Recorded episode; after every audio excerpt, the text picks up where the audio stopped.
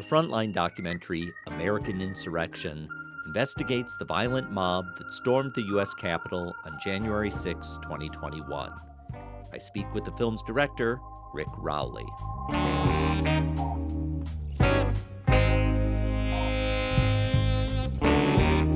I'm Thom Powers, and this is Pure Nonfiction.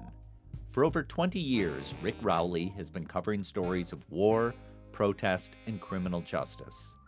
He was Oscar nominated with co director Jeremy Scahill for Dirty Wars, that examines how the United States' war on terror caused its enemies to multiply.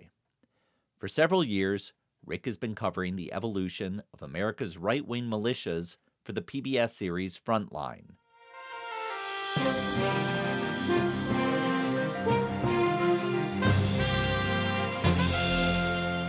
The most recent installment is called American Insurrection, that explores what happened on January 6, 2021.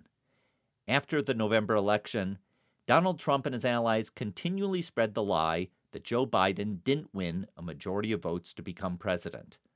On the day when votes were to be certified by Congress, Trump made a brazen attempt to steal the election by exhorting hundreds of followers to march on the Capitol. You'll never take back our country with weakness. You have to show strength and you have to be strong. We have come to demand that Congress do the right thing, and we fight. We fight like hell. And if you don't fight like hell, you're not going to have a country anymore. American Insurrection is guided by the reporting of ProPublica journalist A.C. Thompson, who narrates the program. For years, AC and Rick have been seeking to understand what motivates the militia groups who spearhead the violence at right wing rallies. AC interviews a member of the Proud Boys, Brian James, who leads the group's Indiana branch. James spent decades in white nationalist groups before adjusting his message. James tells me that by focusing on political enemies instead of racial ones, he'd gained more support. I mean, I've been doing what I'm doing here for 30 years, and there's normally five, 10 guys in the city, maybe 20 in the state. I have 200 right now. Wow. Yeah. He'd also found a powerful new ally in Trump. Well, you've got a guy who's a nationalist in the most powerful seat in the world. I mean, we've got a guy who's, you know, at least 75, 80, 90% on our side, and he's the president. There's no reason at that point to be uh, an extremist. You've been involved in right wing movements for decades now. What was the time period that you found yourself having the most hope for real change? Now. Now. Yeah. American Insurrection first aired on Frontline last April and has been updated for the one year anniversary of January 6. You may wish to think of it as a piece of history, but it's also a harbinger of future violence as these vigilante groups continue to adapt. I reached Rick at his home in upstate New York. I asked how he became interested in American militias. I personally came onto it in kind of a uh, a sort of unexpected way. Like 12 years ago, you know, I was I was war, working as a war reporter at the time, and had spent like a decade in Iraq, Afghanistan, Yemen, Somalia, um, and I started noticing something surprising in record numbers, the soldiers from the wars I was covering were returning to the United States and they were joining anti government militia groups. And these militia groups were taking increasingly militant stances against the federal government.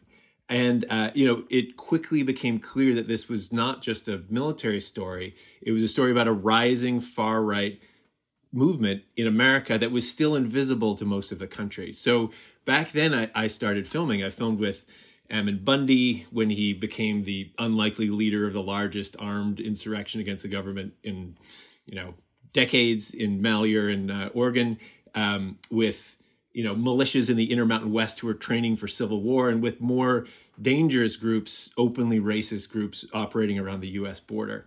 So these movements were kind of growing for a while, um, but when Trump, you know, rode down the golden escalator uh, he you know instantly provided a kind of focus a focal point for this diverse kind of ecosystems of movements and brought them together in a way that we hadn't seen in my lifetime and so at that point um, uh, you know, before Trump's election, I, that was when I sort of first teamed up with AC because we knew that something, some terrible things were coming. So we were with film team in Charlottesville when Charlottesville happened because, you know, before it went down, it was unclear what this whole thing, if it was going to be anything at all. Um, uh, but it proved to be just this inflection point in uh, in the for the far right in the United States. And so, American Insurrection, the film, is kind of is the story of the rise of far right violence in this era and um, Charlottesville and January 6th are inflection points where the movement kind of changes and it reaches a crossroads where it begins to change and transform into into something else. So yeah, so we were we were already filming then. Um, we did, uh, and we did a series of front lines along the way. We did two front lines, uh, you know, after Charlottesville, and then another that unmasked this um, underground neo-Nazi terrorist cell called Atomwaffen, um, and uh, those uh, it was kind of I, I, mean it's interesting working with frontline like um, they, had instant kind of impact the um, when our our first film on charlottesville aired on frontline uh, like 10 days later i got a phone call from the uh, from the uh, U.S. Attorney for the Eastern District of Virginia saying you need to come down to Charlottesville next Wednesday at 10 a.m. Um, and in court, they uh, they announced that they had arrested in you know seven different states they'd arrested all of the people who were members of this underground group that we've been tracking. Um, and they like called out ac's reporting from the from the podium which i'd never kind of seen before.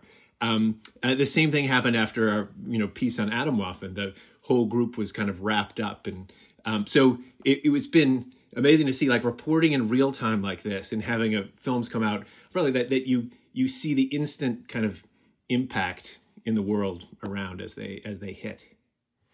So take me back to a year ago in the lead up to January 6th, having followed this for several years, what was your team planning for on that on that day? Yeah, well we uh we expected uh in, you know, sometime after the election for there to be a conflagration of violence of some kind. I mean, there was a whole uh, series of rallies in Washington, D.C.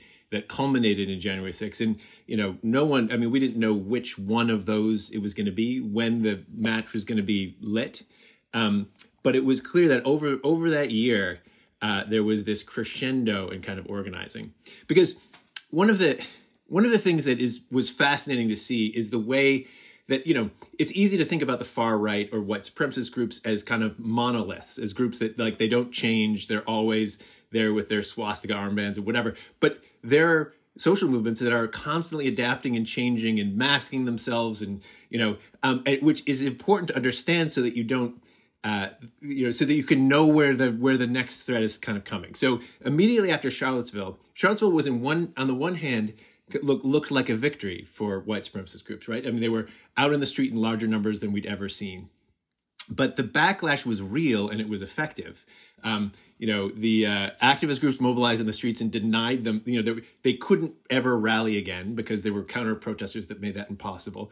Uh, there were uh, civil lawsuits brought against all of the kind of major groups. They were hounded online and in the street. So all of the big public white supremacist groups uh, splintered, broke up, changed their names. Some of them went underground and became more militant. Many of them uh, took off their you know swastika armbands, wrapped themselves in the American flag, and joined groups like the Proud Boys, um, who claimed you know distanced themselves from race from explicitly racist politics and called themselves kind of civic nationalists or whatever. So that was that was so the movement you know those groups is evaded went under the radar right because they didn't look like what they didn't look like the Klan they didn't look like you know skinheads um, so those groups in the beginning of uh, of uh, 2020, they began to um, began to emerge in the streets again. Uh, well, emerge in the streets and become increasingly kind of visible and violent. So we expected uh, as the election, you know.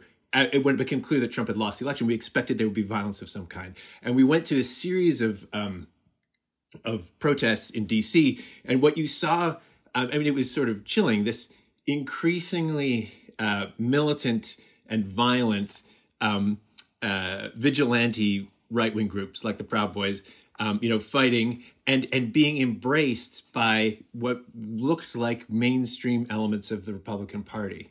So a, a movement of these radical ideologies from the fringes more and more into the mainstream until on January 6th, uh, it was, you know, the line disappeared entirely, right? I mean, you saw um, people who were not affiliated with any. I mean, the majority. You look at the list of arrests, the hundreds and hundreds of people arrested. There's a handful of Proud Boys, some Oath Keepers, some Three Percenters, members, a few members of groups we've been we've been tracking forever. The majority unaffiliated people who are just mem- you know pro-Trump Republicans who so people who have embraced a kind of insurrectionary violence that would have been unimaginable in American politics just a little while ago, um, being catalyzed and pushed by these more extreme groups into this kind of moment. So that was the that was the terrifying thing that January 6th sort of ushered into existence was um, was kind of the mainstreaming of this sort of political violence.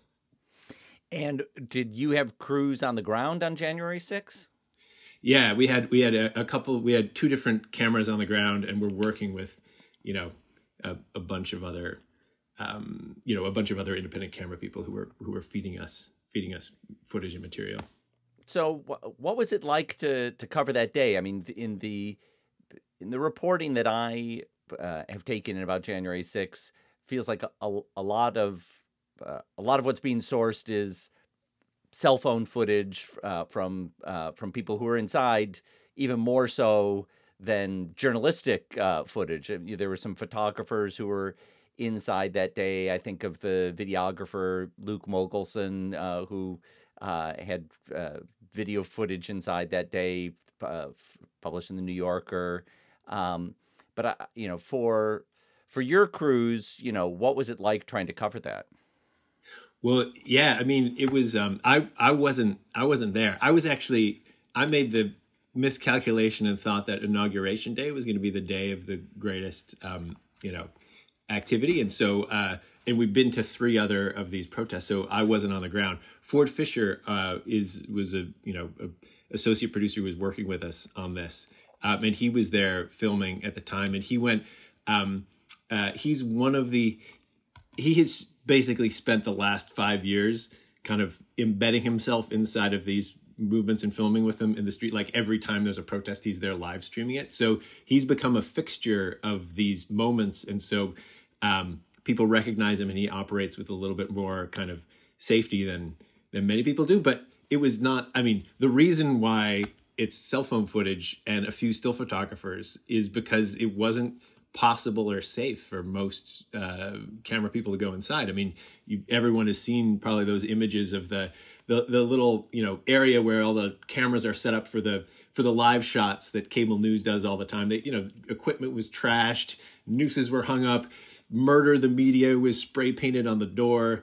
Uh, you know, uh, there's a photographer who uh, the crowd turned on and was roughed up and like pushed out. It was um, uh, it was a very antagonistic kind of place to film. We'd experienced sort of small, like um, less intense versions of that in the uh, in the other Stop the Steal rallies or the Million MAGA marches that had happened in DC before then, where um, you know, as especially as day turned to night and the crowd became more uh, more aggressive, um, you know, they always uh, you know turn would turn on the cameras and and uh, and you know accuse us of being either federal agents or you know uh, mendacious members of the uh, of the of the fake news. Um, so it was uh, it's a yeah it's a it's a difficult beat to cover now, and that day in particular was one in which um, it was not uh, it was not safe for for many camera people to go inside.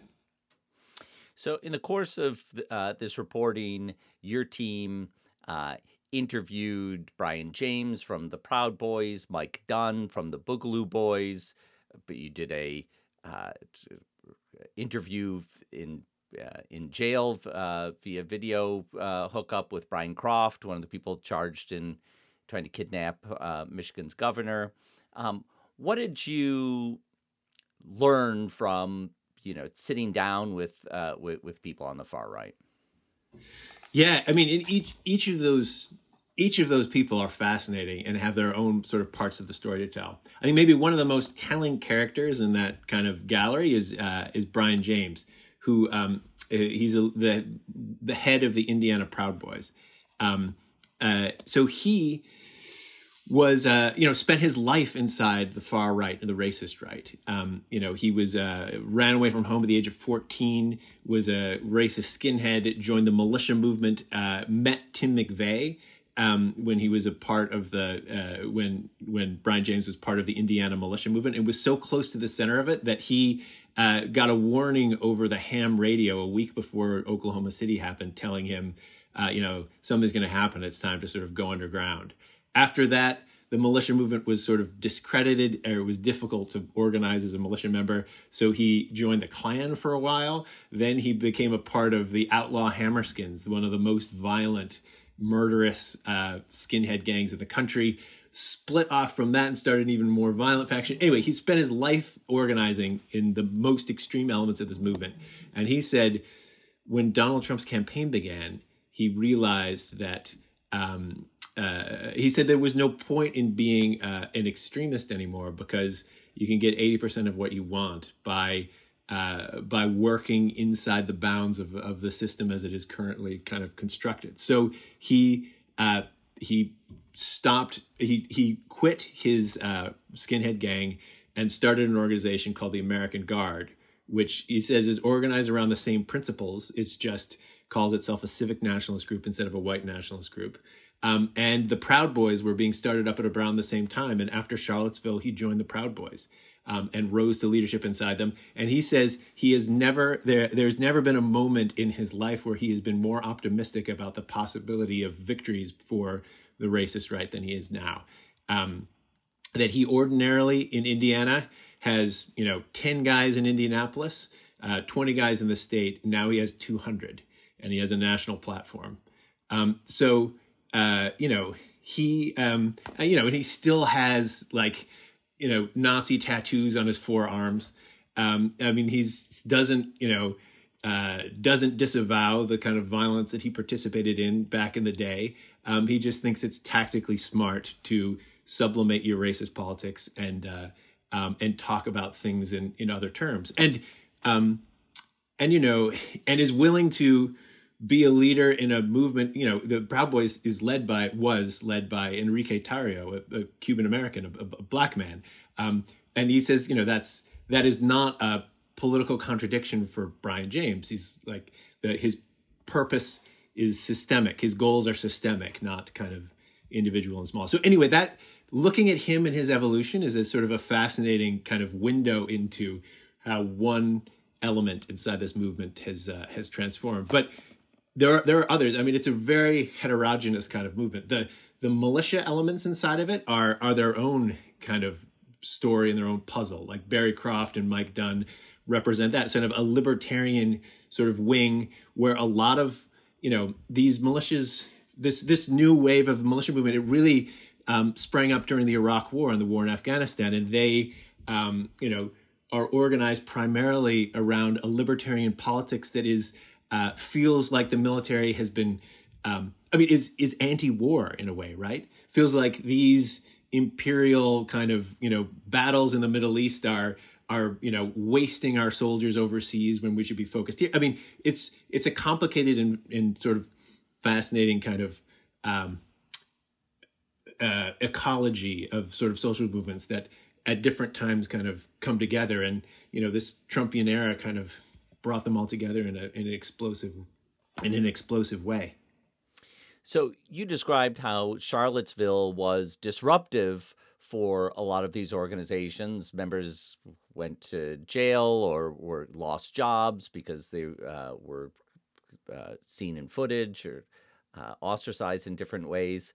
Um, what did January 6 do uh, to uh, to these movements? I mean, now they're uh, ostensible leader Donald Trump is out of power. A, a lot of arrests have been uh, made.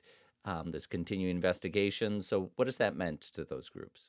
Initially, there was a backlash to January 6th, much like the backlash to Charlottesville, except much faster and much more aggressive.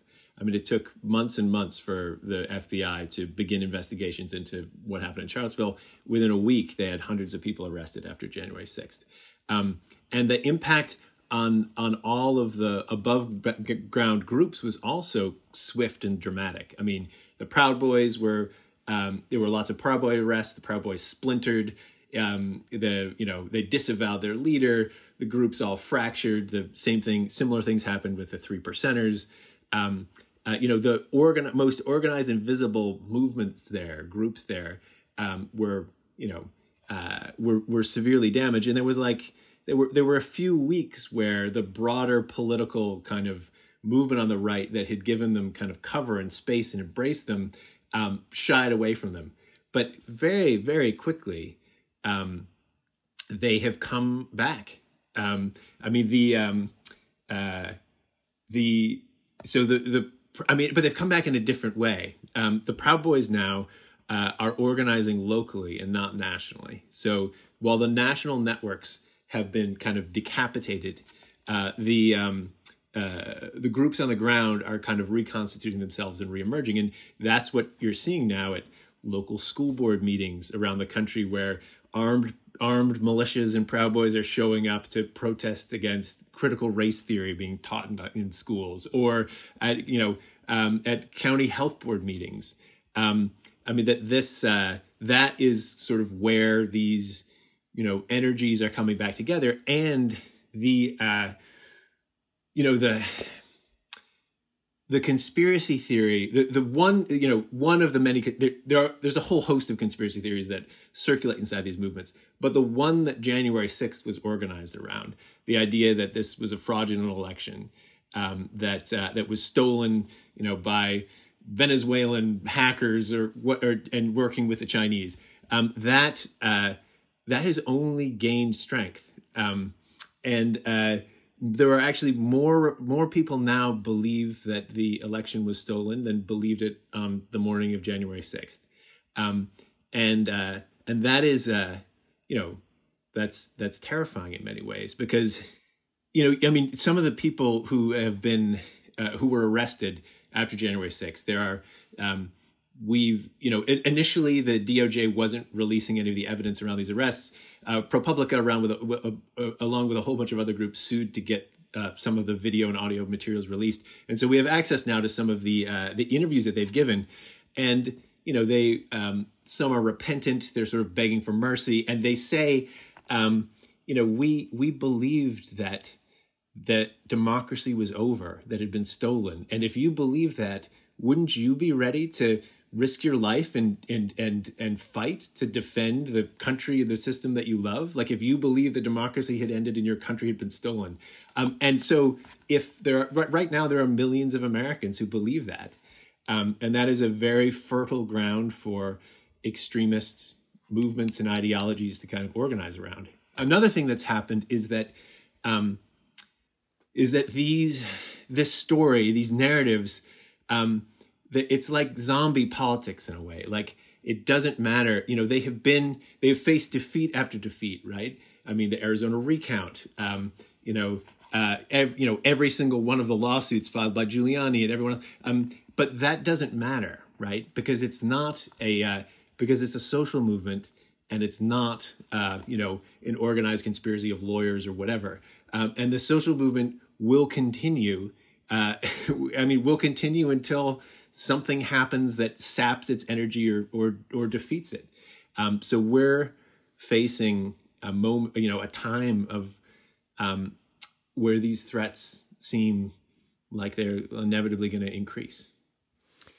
The uh, congressional investigation that's taking place into January 6th uh, right now and putting out subpoenas and uh, fighting battles in court to get people to uh, to testify. Um, what are you looking for uh, in that process, or are, are, there things that are coming to light uh, in that process that you know that you, you would have loved to know when you were making this, completing this film uh, last April? Well, you know, we are uh, we just finished an update for it that is going to air on PBS um, uh, this week. And so we interviewed uh, Representative Bennie Thompson, who's the chair of the um, uh, of the committee, um, along with Representative uh, Schiff, and uh, and it is. I mean, I'm you know like much of America. am am eagerly anticipating what is going to be revealed, you know, by them with their powers to uh, whatever they they have investigative authorities that that we lack as uh, as journalists on the outside. Um, but but I mean, I think um, it feels it, it feels to me, or I fear a little that the focus is going to be on trying to uh, trying to demonstrate a concrete conspiracy where there was a, a smoke-filled room with Donald Trump and two other people who uh, who ordered his troops out and they like did this. And I don't believe that that is what we're seeing. I think what we're seeing is a far right social movement that you know is tapping into um, you know to to uh, uh, to fault lines that have been present in America for a long time, and that uh, and that it didn't, you know, it took a, it took a, you know, a spark maybe, um, you know, uh, it, there like there was a call made by Trump from the podium to go to the Capitol, but that beyond that, um, I don't think that there needed to be more concrete kind of planning to make this happen. I mean, the stage had been set, the narratives were circulating, the movements were growing. Uh, they felt a call and they they took this kind of action. I mean that that kind of thing is much more dangerous uh, than an actual, you know, a conspiracy of five people who like called the shots and made it all happen. Because you know, you can if you can demonstrate the conspiracy, you you can arrest them, you can put them out of office, you can censure them, you can do all sorts of things. Um, this kind of far right social movement we're facing is, uh, you know, it's a much deeper kind of um, social problem we're facing in America and something that requires a much deeper reckoning to sort of deal with. Well, there is that question about how well organized January 6 was and what are the connecting points of uh, of organization and um, and you know a factor in that is that inside um, the Capitol building once people got inside they didn't seem to have a real plan of action. Uh, and you know, and, and I wonder, you know, how you interpret that. Yeah, I mean, so you, you had different kinds of people going in. You you know, you had a group of organized Proud Boys who wore the yellow hats and like were w- talking on radios, and you know, and a Proud Boy who broke the window, like uh, who broke a window that people like jumped in. But the weight of people behind them, the bulk of folks inside that building, you know, we're we're wandering around like like uh, amazed as stunned tourists taking selfies, of, you know, um, not knowing which hallway to rush down. Um, uh, you know, there were some people who moved who seemed like they knew what they were doing, but the bulk of the of the people there were um, were suddenly radicalized to a kind of violence that would have been incomprehensible to them probably a week before and might be hard for them to even even justify now in their minds. I mean, th- this is you know it's it's it's what some of the people who've been arrested for their actions they are saying now that they that in that moment you know whatever that they can't now even even imagine the justifications that would have made it possible for them to do what they do now. I mean, that's you know, and that's a thing that happens when um, when societies are in moments of of upheaval. Like people in an instant are capable of of rapid radical transformation. I mean, it's a thing I've seen like around the world and all sorts of places. There are moments when society feels like it's on the verge of collapse and people are suddenly capable of acts of, you know, I mean, heroism on the one hand and evil on the other. I mean, their their subjectivities instantly sort of transform in these moments of instability. And we are in, I mean, there's been very little stability in the last couple of years, and it it you know I mean, shows no sign of returning immediately.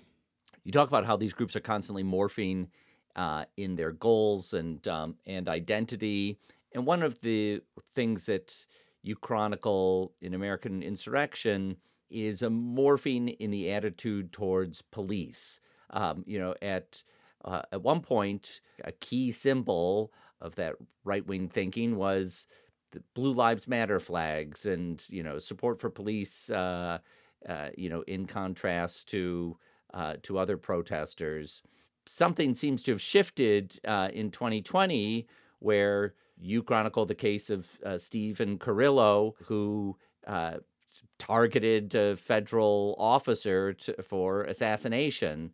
Um, and and then, of course, in the case of January 6th, um, you, you, see a lot of violence against uh, uh, Capitol Police. Um, what what do you make of that shift? Yeah, that's so. There has always in the far right and the white supremacist movement been two a tension between two different contradictory kind of impulses. Right?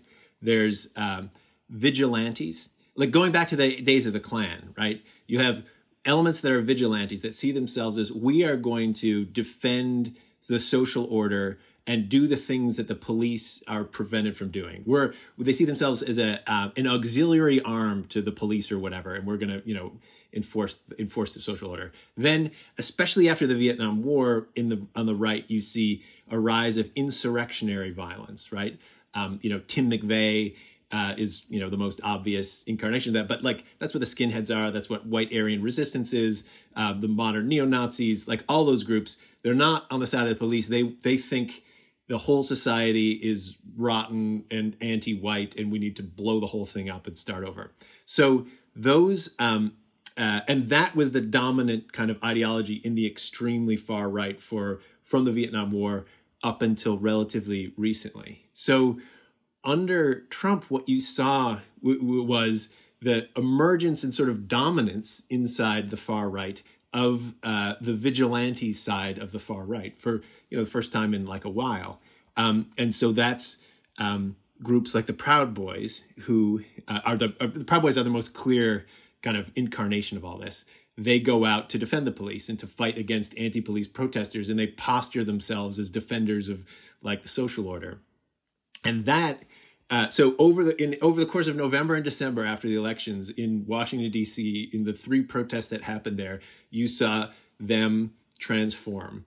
With Trump out of power, they went, uh, you know, uh, over the course of three nights, moved from being, um, you know, we would see them at the beginning being incredibly deferential to the police. So they're, you know, trying to fight with Antifa, you know, people who are there, um, ripping down black. Whenever a police line shows up, they'll back off and say, "Back the blue." You know, that's not us. We, you know, we're here. We support you. You know, um, by you know the second night, um, they start pushing the police and fighting with the police. And by the time uh, January 6th comes around, you know, they're burning Blue Lives Matter flags and going out and and beating. Uh, um, police into comas with fire extinguishers and crushing them in uh, uh, in revolving doors and in you know I mean openly fighting uh, police in a in a in, in, an aggressive way in the street that I've I've never seen before. Do you think that has uh, you know meaning for the future, or do you think that yeah. was specific to that uh, incident? No, no that that is. I mean, I think that that is the future, right? That that is um, with Trump out of power now. Um, that those uh, it has clarified and reunited that sort of element of the far right. That um, uh, I mean, you you see sometimes strange sort of contradictions, like in the militia movement, which is very anti-federal government. You will sometimes see them rallying around a local sheriff, like you know, and seeing like local law enforcement is somehow you know uh, the sovereign kind of realm of the citizen, whereas the federal law enforcement isn't. So th- that sort of stuff may still exist somewhere, but the um, uh, groups like the Proud Boys are now firmly in the insurrectionist, like anti-government camp. You started this conversation by saying that what drew you into this world was following U.S. military veterans as uh, they came back from wars abroad and found their way into these uh, right wing groups in the U.S. And in your film, An American Insurrection, uh, you interview uh, Congressman Keith Ellison, who uh, talks about a, a need to identify extremists in the U.S. military and and root them out because essentially the U.S. military is uh, giving top level training to people who are turning around and attacking the U.S. Capitol. What is what's been the aftermath of uh, of that of of focusing on um, extremist members of the U.S. military or uh, local law enforcement?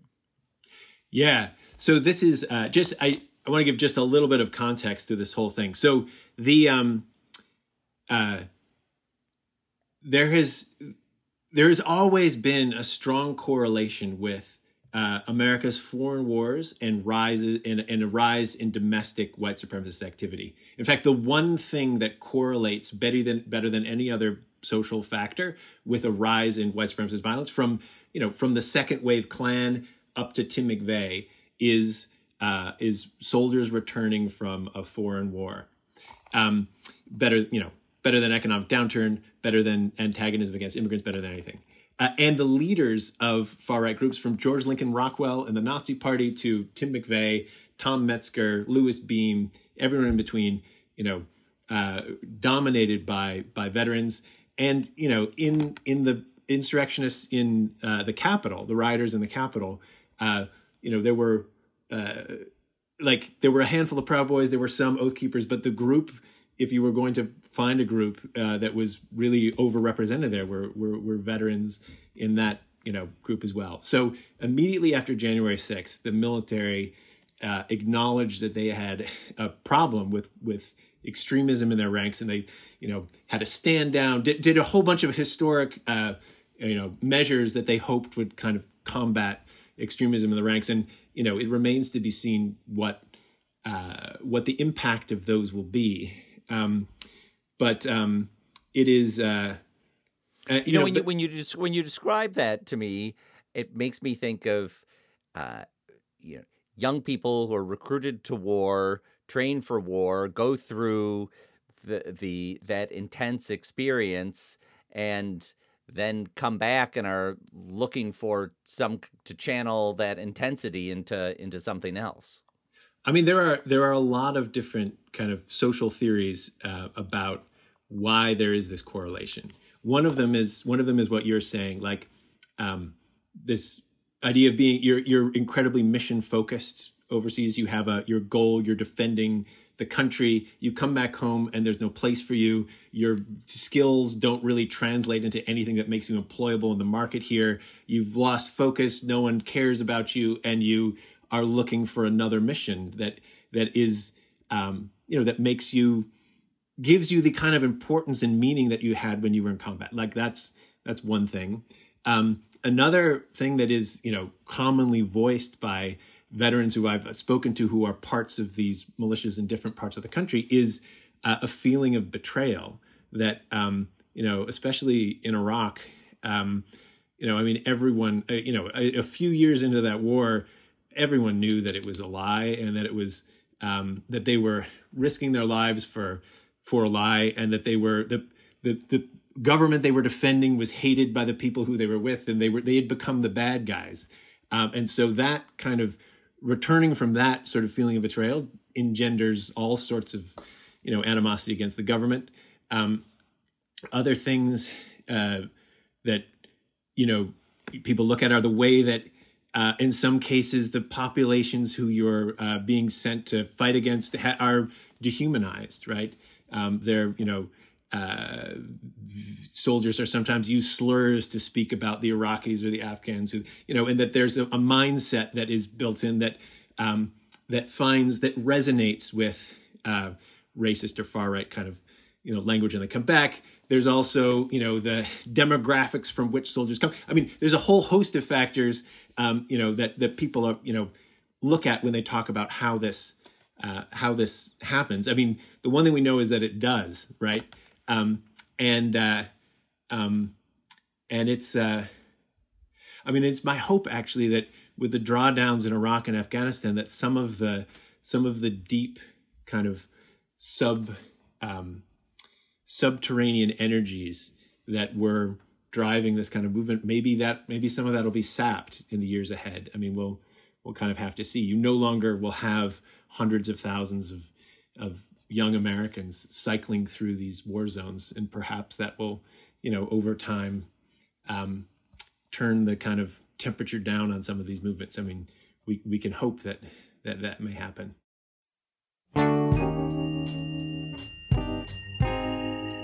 I want to thank Rick Rowley for speaking with me. His film, American Insurrection, with ProPublica correspondent A.C. Thompson, is available from Frontline at pbs.org.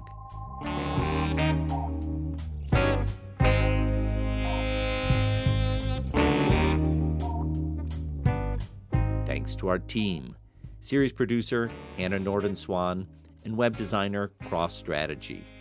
Our theme music is composed by Andre Williams, and our executive producer is Rafaela Neihausen. You can follow us on Twitter, Instagram, and Facebook at Pure Nonfiction. I'm Thom Powers. You can follow me on Twitter at THOM Powers. You can read our show notes and sign up for our newsletter at purenonfiction.net.